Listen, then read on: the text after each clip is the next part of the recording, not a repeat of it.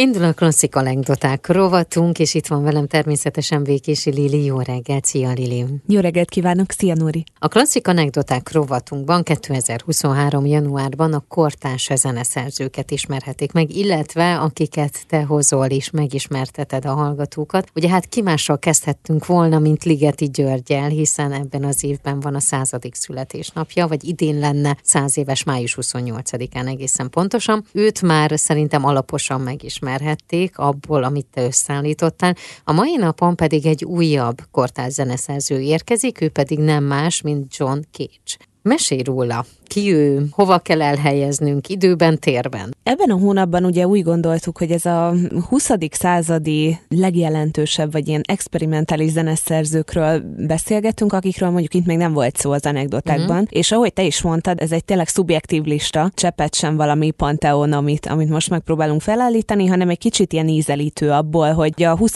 században a zeneszerzők mikkel foglalkoztak. Múltkor beszéltünk már Ligetiről, ma pedig én úgy gondoltam, hogy John Cage-ről fogunk egy kicsit beszélgetni, aki cseppet sem hagyományos értelemben vett zeneszerző, nagyon formabontó módon gondolkodott egyáltalán a hangszerekről és magáról a zenéről is. Olyan új koncepciókat hozott be a zenélésben, mint hogy mi a műfogalom például. Ez az egy teljesen újfajta módon lehet utána rágondolni. Hogy egy kicsit közelebb kerüljünk ehhez a világhoz, hallgassunk most meg egy nagyon rövid tételt a Sonatas and Interludes for Prepared Piano. Ennek az az ötödik darabja. Maga ez a kompozíció, vannak benne rövid szonáták, és rövid ilyen kis közjátékok, amiket preparált zongorára írt. Tehát preparált zongorán kell előadni, erről majd egy picit később, nem sokára beszélünk is, hogy ez pontosan mit jelent. Szerintem még az is egy kulcs, hogy mikor írta ezt a darabot. Mikor? Mert én egyáltalán nem gondoltam volna, hogy 1946 és 48 között írta ezt a kompozíciót. Tehát ez a háborúhoz? Mondani valójában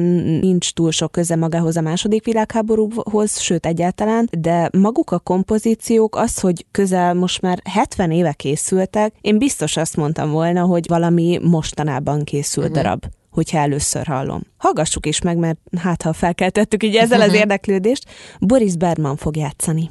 A mai klasszik anekdotákban John Cage, amerikai avantgárd zeneszerzőt ismerhetik meg egy picikét jobban. Most mielőtt hallgattunk volna egy zenei részletet, említetted, hogy a preparált zongorára vissza fogunk térni.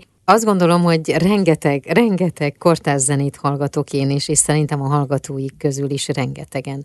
Amikor én azt látom, hogy egy zenész úgy nyúl a hangszeréhez, ami nem rendeltetésszerű, bennem ott van egy pici félelem. De mm, most megértem. itt eloszlatod? Megpróbálhatjuk, Jó. mert most pontosan arról szerettem volna, hogy szóljon ez az egész hónap, hogy egy kicsit kitekintsünk uh-huh. a megszokott zenék közül, meg a megszokott zeneszerzésmódokból, és ami mondjuk például pont a preparált preparált zongorát illeti, ezzel az 1930-as években kezdtek már kísérletezni. Mm. Nyilvánvalóan a történelmi hatások is, tehát első világháború után a gazdasági világválság, második világháború, tehát csomó olyan dolog történt, ami alapvetően befolyásolta az emberek életét. És valahogy az a fajta hangzásvilág, amit eddig megszoktak, egyre kevésbé tűnt igaznak. És én azt gondolom, hogy az emberek életében mindig vágyunk valami újra, ami közel van valahogy az érzéseinkhez, a zsigereinkhez. És az, hogy ezt a hangzásvilágot egy picit elkezdték torzítani, ezzel elkezdtek játszani. Nyilvánvalóan nagyon megosztó ez a zene, és a korábban meg még maximálisan az is volt, de én úgy gondolom, hogy úgy érdemes ezeket a zenéket hallgatni, hogy már nem keressük benne azt a fajta harmónia világot, azt a hangzást, amit megszokhattunk eddig, mert nem ez a lényege. Egyszerűen máshogy kell ezekhez a darabokhoz is hozzáállni. Ez kicsit olyan, amikor kitolják a határokat? Ez mindenképpen, uh-huh. mindenképpen, és hogyha most nem is John Cage-nél beszélünk erről, hanem mondjuk a következő adásban Stockhausennél, mert őre meg még jobban igaz ez. Uh-huh. Visszatérve a preparált zongorára, Igen. azt érdemes erről tudni, hogy ugye a zongorának a húrjai közé gyakorlatilag bármit be lehet tenni. Tehát radírgumitól elkezdve csavarhúzóig, fadarabig, és mindegyiknek egy kicsit más hangzása van. Nyilván a radírgumi azt tompítja, a fémes eszközök pedig egy picit egy ilyen jobban csilingelő hangzásvilágot hoznak létre, és John Cage-et is inkább inkább az érdekelte, hogy hogyan lehet ezekkel játszani. Erről inkább elméleti szinten uh-huh. gondolkodott, és ezzel kísérletezett. Gondoljunk bele, hogy a 30-as, 40-es években akkor kik alkottak, amikor mondjuk ez a darab készült. Ott volt Igor Stravinsky, ott volt Arnold Schönberg, ugye 40-es évek közepén hal meg Bartók. Ekkor alkot mondjuk Kodá is, Görsvin a 30-as években uh-huh. hal meg. Tehát, hogy alapvetően inkább az a fajta hangzásvilág van a, a fejünkben, mint 20.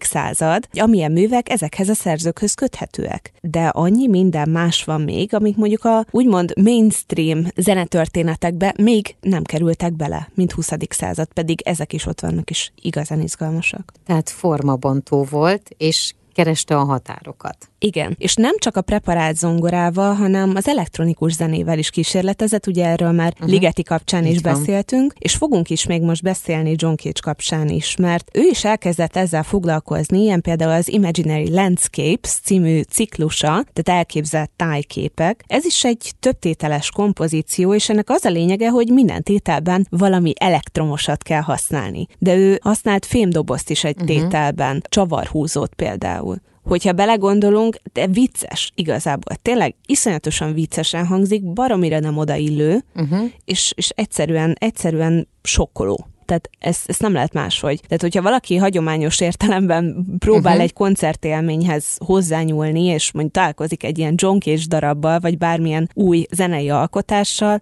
Hát megosztó, és akkor finoman fogalmaztam. De mondjuk, hogy visszatérve erre az Imaginary Landscapes-re, van egy negyedik tétele ennek, ami egy induló, és ez 24 előadót vesz igénybe. Ez a 24 előadó, ez 12 rádiókészüléken játszik. Na mit lehet a rádiókészüléken játszani? Hát ez, ez olyan, mintha egy performance is lenne egy, ez egy, abszolút, egyébként. Abszolút, és ami egyébként John cage is még kapcsolatba hozható, neki az élettársa, ő táncművész uh-huh. volt, koreográfus, és ennek kapcsán is például nagyon kötődött ehhez a műfajhoz, tehát oda visszahatottak egymásra. De az Imaginary Landscapes, amiben rádiókat használ. Az egyik előadó, ő a frekvenciák között váltogat, a másik pedig a dinamikai különbségeket kezdi el egy picit jobban megmozgatni, és van egy kormester, aki koordinálja uh-huh. ezt az egész folyamatot. Most szerintem egy picit hallgassunk ebbe jó, is bele, mert jó. hát egy totál más dimenzió. Maelstrom ütős együttes fog játszani, és Jan Williams vezényel.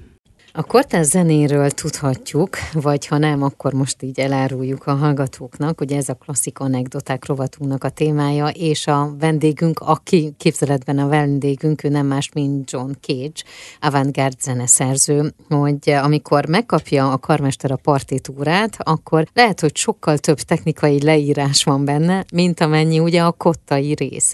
Ez John Cage-nél is így jellemző volt? Darabja válogatja, de ami szerintem igazán izgalmas ennek kapcsán, az a 4 perc 33 másodperc című kompozíciója. Ez elég vadul hangzik, én ezt tudom. Igen. Nyilván arra gondolhatunk, ennyi ideig tart a darab. De nem, ez valami mást jelent. De, az, ez abszolút ennyi, ennyi ez hogy ennyi. 4 perc, 33 másodperc. Három tétele van ennek a 4 perc, 33 másodpercnek, és a darab lényege az az, hogy az előadó kiül a színpadra, vagy kiáll a színpadra, és csöndben ül a hangszernél. Ez az első tétel. Lapoz. Második tétel, ugyanez, csönd, lapoz. A lapozás is le van írva egyébként, hogy hogyan kell lapozni. És jön a harmadik tétel, ami szintén csönd. Úgyhogy gyakorlatilag ő megírta ezt a 4 perc 33-at 1952-ben. Most elképzeljük ismét a kortás közönséget, uh-huh. aki állatira nem ehhez szokott. Ott van 52-ben teljes közönség, és 4 perc 33 előadás elkezdődik, John Cage a szólista,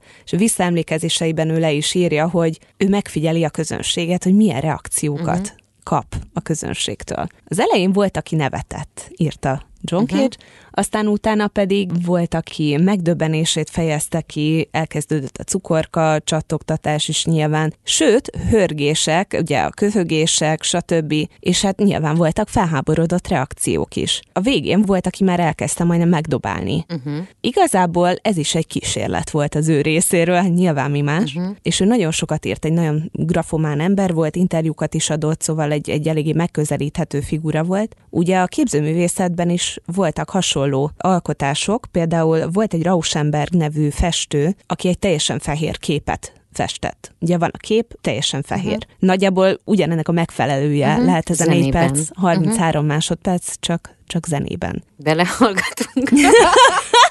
Igen, hoztam egy részletet a 4 perc 33-ból. Igen, szívesen, szívesen mutatnék részletet, ugye?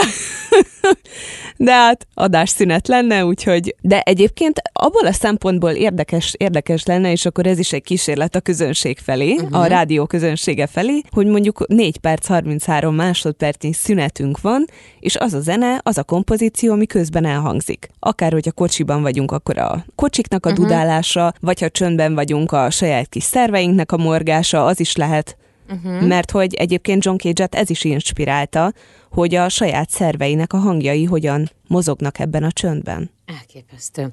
Na mutasd be őt egy picit nekünk. John Cage 1912-ben született Los Angelesben, és mindig is formabontó gondolkodása volt, de én úgy gondolom, hogy ezek után a darabok után ez már talán nem is csoda. És ő nagyon széles körűen gondolkodott. Ő egyáltalán nem volt ez a szűklátókörű gondolkodású, hanem van ez a thinking out of the box, tehát hogy ilyen formabontó, széles látókörű embernek kell elképzelni, és egy egyetemet is emiatt hagyott ott, mert úgy gondolta, hogy az egyetemen túlzottan csülátásúan gondolkodnak. Uh-huh. De mind a diákok, mind pedig a tanárok, és volt egy ilyen anekdota, ami fennmaradt tőle, bement a könyvtárba, és akkor sokkolta, hogy körülbelül száz év folyamtársa ott összegyűlt, és egyetlen könyvet olvasott csak mindenki. Ez alapján készült jegyzeteket egy vizsgára. És ő úgy gondolta, hogy hát ez mégis mi folyik itt. Levett polcról egy könyvet, ami a Z betűvel kezdődött, egy Z betű szerzőt, legelső könyv, és az ő pontjai lettek a legmagasabbak ezen a vizsgán. Uh-huh. És úgy gondolta, hogy ha ez így megtörténhetett, akkor itt valami az oktatással hatalmas probléma van, úgyhogy befejezte az egyetemet. Uh-huh. De rengeteg mindenkivel volt egyébként kapcsolatban. Az egyetem után megismerkedett például Európában Stravinsky zenéjével, Hindemittel, ezután visszatért az Egyesült Államokba, Harry Cowell-lel levelezett, és neki mutatta meg a műveit, ő egy szintén elismert amerikai zeneszerző. Tanult két évig Arnold Schönbergnél is, akivel nagyon izgalmas kapcsolata alakult ki. Egyrészt azért, mert mindig vitatkoztak egymással. És amikor Schönberget megkérdezték egy interjúban később, hogy az amerikai tanítványairól mit gondol, akkor Schönberg azt mondta, hogy hát igazából nincs olyan, akit így izgalmasnak tartana, viszont van valaki, van egy személy, persze nem zeneszerző, inkább feltaláló. Na, uh-huh. ő zseni. És John Cage-re gondolt. Én úgy gondolom, hogy ha nem is zeneszerzőként tekintető John Cage mindenképpen elismerte azt, hogy milyen gazdag koncepcióval, mennyire, mennyire színes elképzelésekkel rendelkezik, és hogy ez mennyit adhat a zenéhez. Mivel zárjuk a mai klasszik anekdoták rovatunkat? Mit fogunk meghallgatni John Cage-től? Hogyha nem van 4 perc 33-at. Térjünk vissza ehhez a Sonatas and Interludes sorozathoz. Hallgassunk meg most ugyanazt a darabot, az ötödiket, Boris Berman előadásában. Gondoljunk arra, hogy még akkor is, hogyha preparált hangzásvilág, akkor is, hogyha nagyon új nekünk ez, a, ez az egész hangzás, biztos, hogy lesz egy-két olyan darab, amivel mondjuk elindulhatunk a megismerés felé, és ez biztos, hogy az. Nagyon szépen köszönöm, és mivel folytatjuk jövő héten, ki lesz az a zeneszerző, akit megismerhetünk? Jövő héten Karl-Heinz Stockhausennel fogunk egy kicsit közelebbről megismerkedni. Oké, okay, köszönöm. Én is köszönöm.